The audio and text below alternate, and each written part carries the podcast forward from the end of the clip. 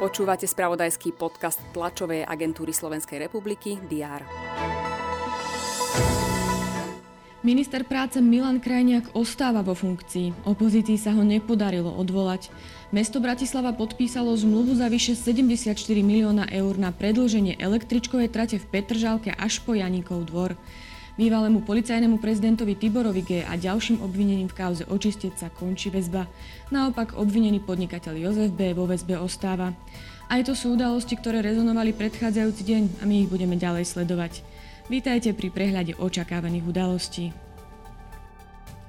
Poslanci Národnej rady budú pokračovať v diskusii o reforme národných parkov, ktorá trvá už vyše dvoch dní. Sme rodina reformu nepodporí, výhrady majú aj ďalší koaliční poslanci.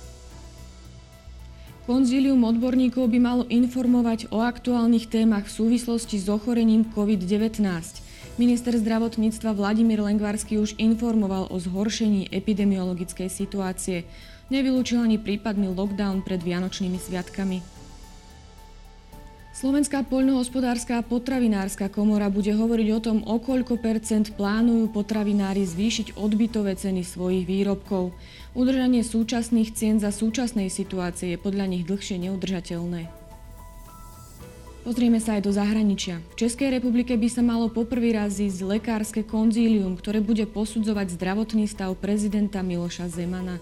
Francúzsko očakáva verdikt v procese s Alexandrom Benalom, bývalým bezpečnostným poradcom prezidenta Emmanuela Macrona.